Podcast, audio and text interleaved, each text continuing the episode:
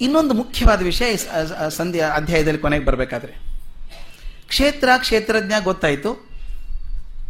ಅವ್ರ ನಡುವಿನ ಸಂಬಂಧ ಎಂಥದ್ದು ಅಂತ.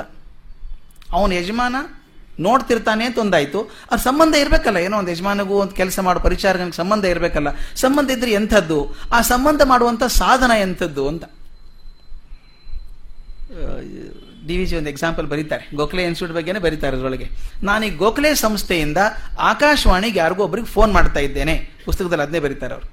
ಗೋಖಲೆ ಇನ್ಸ್ಟಿಟ್ಯೂಟಿಂದ ಆಕಾಶವಾಣಿಯಲ್ಲಿ ಯಾರಿಗೋ ಒಬ್ಬರಿಗೆ ಫೋನ್ ಮಾಡ್ತಾ ಇದ್ದೇನೆ. ಫೋನ್ ಮಾಡಿದಾಗ ಅವ್ರ ಧ್ವನಿ ನನಗೆ ಕೇಳಿಸುತ್ತೆ ನನ್ನ ಧ್ವನಿ ಅವ್ರಿಗೆ ಕೇಳಿಸುತ್ತೆ. ಏನು ಕಾರಣ, ಏನು ಸಂಬಂಧ ನಮಗೆ? ಅಂದರೆ ಒಂದು ತಂತಿ ಇದೆ. ಇಲ್ಲಿಂದ ತಂತಿ ಅವ್ರ ಟೆಲಿಫೋನ್ವರೆಗೂ ಹೋಗಿದೆ, ಅವ್ರ ಟೆಲಿಫೋನ್ ತಂತಿ ನಮಗೆ. ಇದು ಒಂದು ವಾಹಕ. ನನ್ನ ಧ್ವನಿ ಅವ್ರಿಗೆ ಕೇಳಿಸ್ಬೇಕಾದ್ರೆ ಒಂದು ಕಂಡಕ್ಟರ್ ಅಥವಾ ವಾಹಕ ಬೇಕಾಗ್ತದೆ, ಅದನ್ನು ಕಮ್ಯುನಿಕೇಟರ್ ಅಂತ ಕರಿಬಹುದು ಅಂತ ಹೇಳ್ತಾರೆ.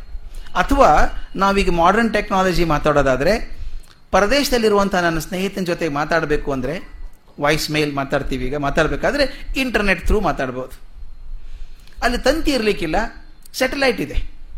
ಸೆಟಲೈಟ್ ಮೂಲಕ. ಅಂದರೆ ಯಾವುದೋ ರೀತಿಯಿಂದ ಇಲ್ಲಿಂದ ಅಲ್ಲಿಗೆ, ಅಲ್ಲಿಂದ ಇಲ್ಲಿಗೆ ವಿಷಯಗಳನ್ನ ರವಾನೆ ಮಾಡೋದಕ್ಕೆ ಒಂದು ಸಂಬಂಧ ಸೂತ್ರವಾದಂತಹ ಒಂದು ಕಮ್ಯುನಿಕೇಟರ್ ಇದೆ. ಆ ಕಮ್ಯುನಿಕೇಟರ್ ಬೇಕೇ ಬೇಕು. ಮತ್ತು ಇನ್ನೊಂದು, ಈಗ ಶರೀರ ನಮ್ಮ ಕ್ಷೇತ್ರ, ಆತ್ಮ ಕ್ಷೇತ್ರಜ್ಞ ಅಂತ ಅಂದ್ಕೊಂಡ್ರೆ ಈ ಆತ್ಮಕ್ಕೆ ಶರೀರದಲ್ಲಿ ಏನು ನಡೀತಾ ಇದೆ ಅಂತ ಗೊತ್ತಾಗಬೇಕಾದ್ರೆ, ವಿಷಯ ಗೊತ್ತಾಗಬೇಕಾದ್ರೆ ಒಂದು ಕಮ್ಯುನಿಕೇಶನ್ ಇರಬೇಕು ಅವ್ರ ನಡುವೆ. ಸಂಬಂಧ, ಸಂವೇದನೆ ಇರಬೇಕು. ಒಂದು ಮುಖ್ಯ ಗುಣ. ಈ ಕಲ್ಪನೆ ಮಾಡ್ಕೊಳ್ಳಿ, ನಾನು ಫೋನ್ ಮಾಡ್ತಾ ಇದ್ದೀನಿ ಯಾರಿಗೋ ಒಬ್ಬರಿಗೆ ನನ್ನ ಹತ್ರ ಈ ಫೋನ್ ಲೈನ್ ಕಟ್ ಆಯಿತು. ಫೋನ್ ಲೈನ್ ಇಲ್ಲಿ ಕಟ್ ಆಗಿದೆ. ಅಲ್ಲಿ ಸರಿ ಇದೆ. ಇಲ್ಲಿ ಕಟ್ಟಾದರೂ ಧ್ವನಿ ಕೇಳಿಸಲ್ಲ. ಅಲ್ಲಿ ಕಟ್ಟಾದರೂ ಧ್ವನಿ ಕೇಳಿಸಲ್ಲ. ಅಂದರೆ ಈ ವಾಹಕ ಅಂತ ಏನಿದೆಯೋ ಇಬ್ಬರಿಗೂ ಸಂಬಂಧಿ ಆದಂಥದ್ದು ಇರಬೇಕು. ಇದು ಬಹಳ ವಿಷಯ, ದೀರ್ಘ ಇಂಟ್ರೆಸ್ಟಿಂಗ್ ವಿಷಯ ಇದು. ಇಬ್ಬರಿಗೂ ವಿಷಯ ಮುಟ್ಟಬೇಕಾದ್ರೆ ಕ್ಷೇತ್ರ ಮತ್ತು ಕ್ಷೇತ್ರ ನಡುವೆ ಆ ವಾಹಕ ಏನಿದೆಯಲ್ಲ, ಇಬ್ಬರನ್ನು ಮುಟ್ಟಿದಂಥದ್ದಾಗಿರಬೇಕು. ಮುಟ್ಟೋದಷ್ಟೇ ಅಲ್ಲ, ಇಬ್ಬರಿಗೂ ಒಪ್ಪಿಗೆ ಆಗುವಂತಹದ್ದಿರಬೇಕು ಸಮಾನ ಸಂಬಂಧ ಇರುವಂತಹದ್ದಿರಬೇಕು ಅಂತ. ಇದಕ್ಕೆ ನಾನು ಕೆಮಿಸ್ಟ್ರಿ ಸ್ಟೂಡೆಂಟ್ ಆದ್ದರಿಂದ ಅದೊಂದು ಎಕ್ಸಾಂಪಲ್ ಅದನ್ನೇ ಕೊಡಬೇಕಾಗತ್ತೆ. ನಾವು ಎಷ್ಟೋ ಸಲ ಪ್ರಯೋಗ ಮಾಡಬೇಕಾದ್ರೆ ಒಂದು ಎ ವಸ್ತುವನ್ನು ಬಿ ವಸ್ತುವಿನ ಜೊತೆಗೆ ಸೇರಿಸಿ ಒಂದು ರಾಸಾಯನಿಕ ಕ್ರಿಯೆ ಮಾಡಬೇಕು ಅಂತ ಇಟ್ಕೊಳ್ಳಿ. ಎರಡು ವಸ್ತು ಸೇರಿಸಿ ಮಾಡಬೇಕು. ಎರಡು ವಸ್ತು ಸೇರಿಸಿ ಮಾಡಬೇಕಾದ್ರೆ ಒಂದಕ್ಕೊಂದು ಸಂಬಂಧ ಇಲ್ಲ. ಒಂದಕ್ಕೊಂದು ಸೇರ್ಕೊಳ್ಳೋದಿಲ್ಲ ಅವು. ಒಂದರೊಂದು ಕರಗೋದಿಲ್ಲ ಅಂತ ಇಟ್ಕೊಳ್ಳಿ. ಕರಗೋದಿಲ್ಲ ಅಂತ ಇಟ್ಕೊಳ್ಳಿ. ಅವಾಗ ಏನು ಮಾಡ್ತೀವಿ ನಾವು? ಎರಡು ಕರಗೋದಿಲ್ಲ ಅಂದಾಗ ಅವೆರಡು ಕ್ರಿಯೆ ಆಗಬೇಕಾದ್ರೆ ಏನು ಮಾಡಬೇಕು? ಮೂರನೇ ವಸ್ತುವನ್ನು ಹಾಕ್ತೇನೆ ಆ ಮೂರನೇ ವಸ್ತು ಎಂಥದ್ದು ಹಾಕಬೇಕು ಅಂದರೆ ಅವೆರಡು ಅದರಲ್ಲೂ ಕರಗಬೇಕು. ಬಹುಶಃ ನಾನು ಹೇಳೋದು ಅರ್ಥ ಆಗುತ್ತೆ ಅನಿಸುತ್ತೆ. ಅಥವಾ ಕ್ರೂಡ್ ಎಕ್ಸಾಂಪಲ್, ಈಗ ತಲೆಗೆ ಬಂತು, ಸರಿ, ಏನೋ ತಪ್ಪು ಗೊತ್ತಿಲ್ಲ. ಕೇಸರಿ ಭಾತ್ ಮಾಡಬೇಕು ಅಂತ ಇಟ್ಕೊಳ್ಳಿ. ರವೆ ಇದೆ, ಸಕ್ಕರೆ ಇದೆ. ಬರೀ ರವೆ, ಸಕ್ಕರೆ ಹಾಕಿ ಹುರಿದ್ರೆ ಕೇಸರಿ ಭಾತ್ ಆಗೋದಿಲ್ಲ. ಅವು ಸೇರಿಸೋದಕ್ಕೆ ನೀರು ಹಾಕಬೇಕಾಗತ್ತೆ. ಅವು ಎರಡೂ ಸೇರಿಸುವಂಥ ಒಂದು ಪದ ಇದೆಯಲ್ಲ, ಅವು ಎರಡಕ್ಕೂ ಒಪ್ಪಿಗೆ ಆಗುವಂಥದ್ದು ಇರಬೇಕಾಗತ್ತೆ ಎರಡು ವಸ್ತುಗಳು ಕ್ರಿಯೆ ಆಗಬೇಕಾದ್ರೆ ಅವು ಎರಡು ಹತ್ರ ಹತ್ರ ಬರಬೇಕಾದ್ರೆ, ಸೇರ್ಕೊಳ್ಬೇಕಾದ್ರೆ ಮೂರನೇ ವಸ್ತು ಅವು ಎರಡನ್ನೂ ಹಿಡಿಯುವಂಥದ್ದಾಗಿರಬೇಕು. ಎರಡಕ್ಕೂ ಒಪ್ಪಿಗೆ ಆಗುವಂಥದ್ದಾಗಿರಬೇಕು. ಇಲ್ಲದೆ ಹೋದರೆ ಅದಾಗೋದಿಲ್ಲ.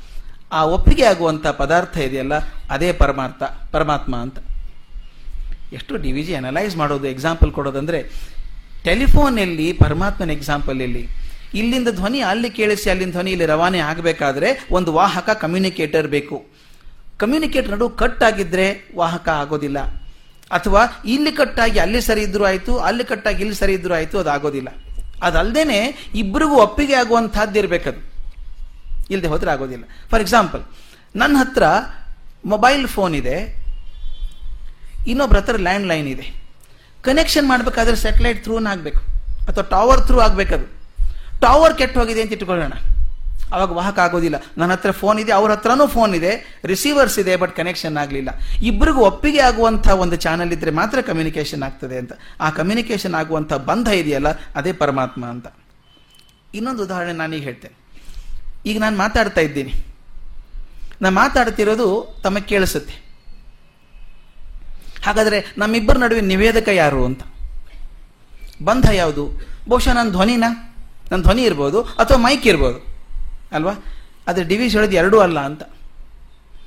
ಈಗ ನಾನು ಮಾತಾಡ್ತಿರ್ಬೇಕಾದ್ರೆ ತಾವು ಕೇಳಿಸ್ತಿದೆ, ಈ ನಿವೇದಕ ನನ್ನ ಧ್ವನಿನೂ ಅಲ್ಲ, ಮೈಕೂ ಅಲ್ಲ. ಇನ್ಯಾವುದು ಹಾಗಾದರೆ? ನಾನು ಮಾತಾಡ್ತಿರುವಂಥ ಭಾಷೆ. ನಾನು ಕನ್ನಡ ಬಿಟ್ಟು ಫ್ರೆಂಚ್ ಭಾಷೆಯಲ್ಲೋ, ಅರೇಬಿಕ್ ಭಾಷೆಯಲ್ಲೋ ಮಾತಾಡ್ತಾ ಇದ್ರೆ, ಅಥವಾ ಯಾರಿಗೂ ಅರ್ಥ ಆಗದಿರುವಂಥ ಯಾವುದೋ ಭಾಷೆಯಲ್ಲಿ ಮಾತಾಡ್ತಾ ಇದ್ರೆ, ಕಲ್ಪನೆ ಮಾಡ್ಕೊಳ್ಳಿ ಎಷ್ಟು ಚೆನ್ನಾಗಿರುತ್ತೆ. ಒಂದು ಕಾಲು ತಾಸು ಅರ್ಥವಾಗದಿರುವಂಥ ಭಾಷೆನ ಕೇಳ್ತಾ ಇದ್ರೆ, ಏನೋ ಸದ್ದು ಕೇಳಿಸ್ತಾ ಇದೆ ನಿಮಗೆ. ಅರ್ಥ ಆಗೋಲ್ಲ. ಅದು ಹೇಳ್ತಾರೆ ಅವರು, ನಾವು ಮಾತಾಡಿದ್ದು ನಿಮ್ಮ ಕಿವಿಯನ್ನು ತಲುಪಬಹುದೇ ವಿನಃ ಮನಸ್ಸಿಗೆ ಇಳಿಯಲಾರದು. ನಾನು ಮಾತಾಡಿದ್ದು ಮನಸ್ಸಿಗೆ ಇಳಿಬೇಕಾದ್ರೆ ಆ ಬಂಧ ಇಬ್ಬರಿಗೂ ಒಪ್ಪಿತವಾದಂಥ ಬಂಧ ಇರಬೇಕು. ಈಗ ಒಪ್ಪಿತವಾದಂಥ ಬಂಧ ಕನ್ನಡ ಭಾಷೆ ಅಂತ.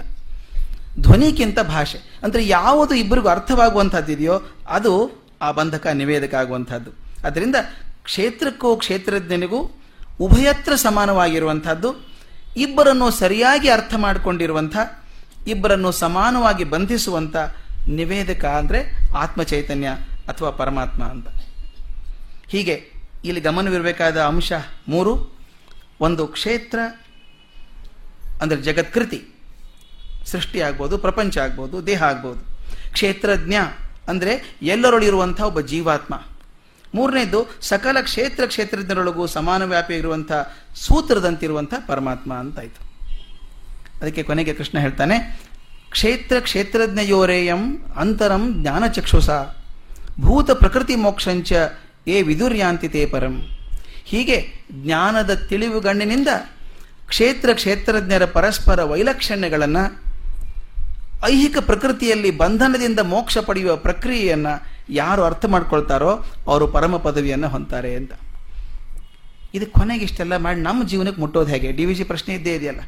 ಕ್ಷೇತ್ರ, ಕ್ಷೇತ್ರಜ್ಞ ಆಯಿತು ಭಾಳ ದೊಡ್ಡ ವಿಷಯ ಅದು. ನಡುವೆ ಪರಮಾತ್ಮ ಇದ್ದಾನೆ, ಇಬ್ಬರನ್ನು ಹಿಡ್ಕೊಳ್ಳೋದಕ್ಕೆ ಅದೆಲ್ಲ ಸರಿ ಆಯಿತು ನಮಗಾಗೋದು ಲಾಭ ಏನು? ಇದು ಮುಟ್ಟೋದು ಹೇಗೆ ನಾವು ಅಂತಂದ್ರೆ ಹೇಳ್ತಾರೆ, ಇದಕ್ಕೆ ನಾವು ಹೆಚ್ಚು ತಲೆ ಕೆಡಿಸ್ಕೊಳ್ಳದೆ ಉಪಾಸನೆ ಮಾಡ್ತಾ ಇದ್ದರೆ ನನ್ನ ಕ್ಷೇತ್ರದ ಅರಿವು ಆಗ್ತದೆ, ಕ್ಷೇತ್ರಜ್ಞನ ದರ್ಶನವೂ ಆಗ್ತದೆ. ಅದಕ್ಕೆ ಉಪಾಸನೆ ಮಾಡಬೇಕು. ಮತ್ತು ಇದಕ್ಕೆ ಹೇಳ್ತಾರೆ ಉಪಾಸನೆ ಅರ್ಥ.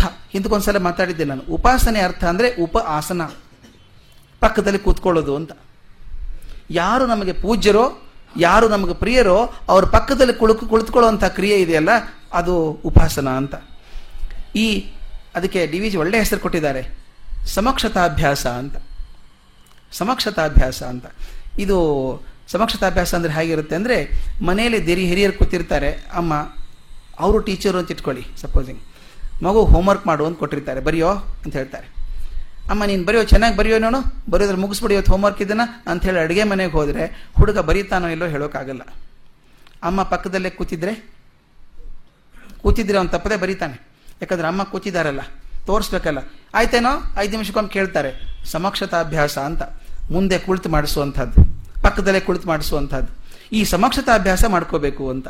ಒಂದು ಮಾತು ಇಂಗ್ಲೀಷಲ್ಲಿ ಬರೀತಾರೆ, ಡಿವಿಜಿ. ಅದ್ಭುತವಾದ ಮಾತು ಅನಿಸ್ತು ನನಗೆ. ಅವ್ರು ಹೇಳ್ತಾರೆ, ಹೇಗೆ ಮಾಡಬೇಕು ಅಂದರೆ practice of the presence of God ಅಂತ.